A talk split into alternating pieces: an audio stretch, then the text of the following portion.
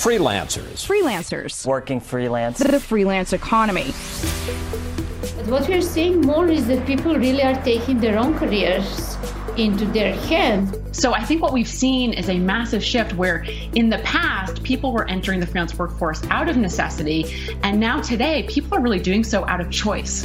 One of those perks of like being a freelancer is kind of having more control over what you want in life and making that happen. I think that's one of the best things that as a freelancer and as a person who started a company, I was able to do like decide what I cared about immediately.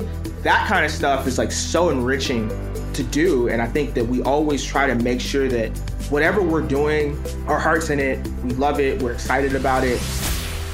This is the Freelance Founders Podcast. You don't need to force anything that doesn't work because there is infinite right. amounts of opportunity out there, and you really have to believe in that opportunity and that you can attract the work that makes sense for you. Sometimes you have to still be strategic and like put ego aside. Look at the bigger picture, look at everybody involved, and if there's one person or one element of it that excites you, then you should do it. I think what makes us so special is kind of like that we are a niche community that really grows super organically where we talk to creatives who have designed their own careers.